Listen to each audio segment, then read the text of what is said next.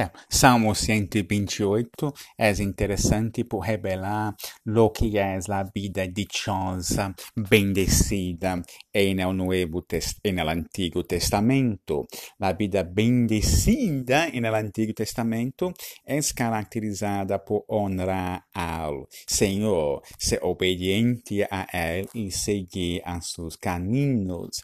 Es una vida que podemos caracterizar como próspera, no en el sentido de ser rico, de vivir en lujo, pero es una persona que tiene condición de trabajar, trabaja y logra tener el alimento lo necesario para sostener a sí mismo y su familia. Es una vida vivida en armonía con la esposa, con los hijos, y es la bendición de uno que recibe a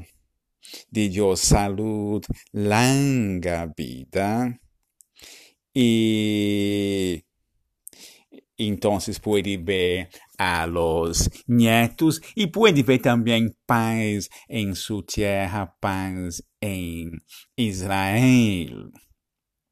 Es importante dizer que esse tipo de conceito de vida bendecida e dichosa está também em nas bem-aventuranças ah,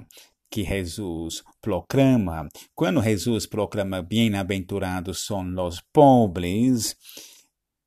aunque en Mateo el, el concepto entendido a, a los pobres de corazón, en Lucas los pobres, es bien probable que Jesús cambie,